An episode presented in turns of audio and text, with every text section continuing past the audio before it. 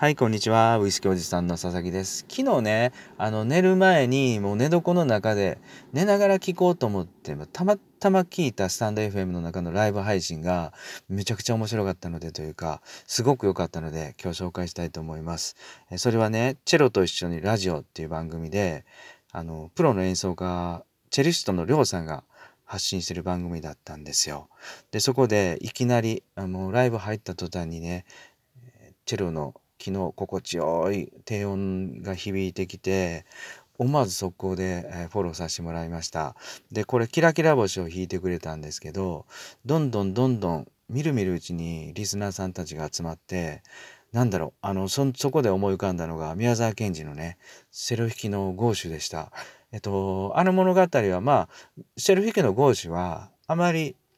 チェロは上手ではなかったんですけど少しの家にねどんどん森の動物たちが集まっていくっていうイメージだったんで思わずそのね宮沢賢治が思い浮かんでしまったんですけど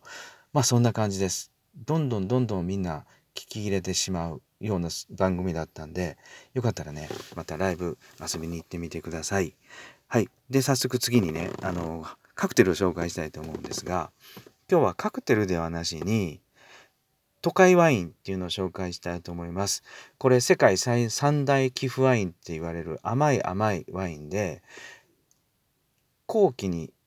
腐るっていう意味ですよね。うん、尊く腐るっていう感じかな。あの世界三大寄付ワインにフランスのソーテルヌとドイツのトロッケンベレアウスレーゼそしてハンガリーの都会ワインこの3つが有名だと思うんですがこのハンガリーのね都会ワインはむちゃくちゃエピソードに面白いのがあるので番組の後半でね少し紹介したいと思います。お楽しみください。であのー、この、うん、ハンガリーの都会ワインはハンガリーで最も優れた外交官って言われてるらしいんですよ。まあ昔からこんなに美味しい甘いデザートワインはないっていうことで、えー、昔々ロシアとかフランスそしてスウェーデンの国王たちにねハンガリーがあの外交交渉に行く時に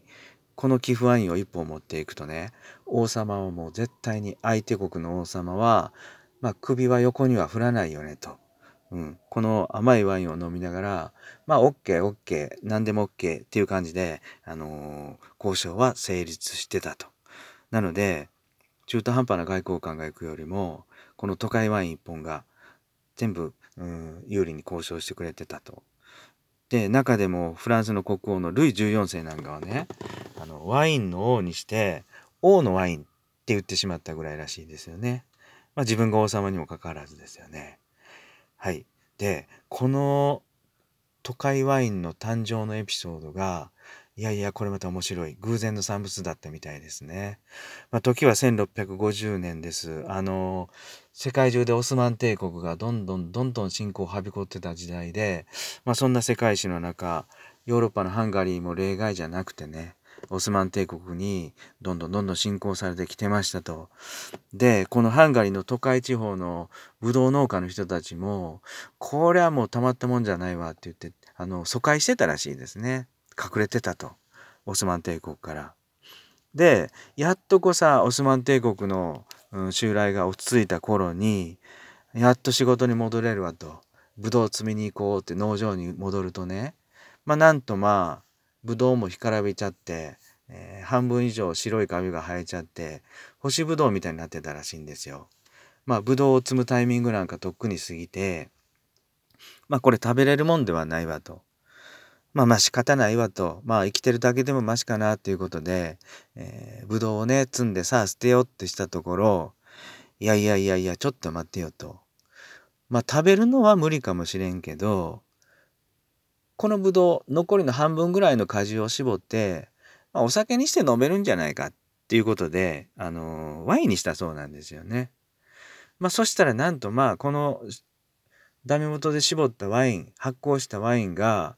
まあ今までにも味わったことのないよのような香りと風味で甘くて美味しかったそうなんですよ。うん、あの独特の湿度とか気温とかタイミングであの寄付これカビの一種みたいなんですけどね寄付菌っていうのがブドウに作用して甘い糖分を出すそんなあの貴重なワインなんですがタイミングもね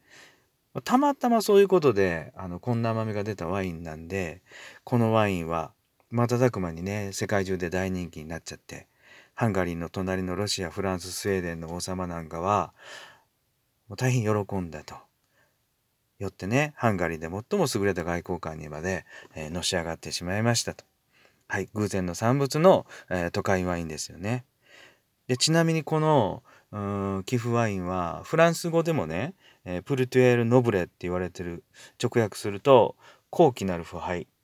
その名の通りねらしいですよ。うん、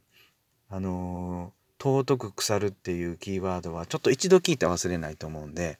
よかったらあのー、お酒屋さんに行ったらね高い時もあるんですがたまたまたまたま売れ残ってこの都会ワイン、うん、あの売れ残ってあると思うんでよかったらあの見つけたらね買ってみてよく冷やして飲んでみてください。究極のデザートワインですよと。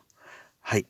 あのウイスキーおじさんではねあの動画 YouTube の方であのウイスキーに特化した情報とか、えー、バーでぐだぐだ飲んでる動画を配信してるんでよかったらそちらの方も遊びに来てくださいね。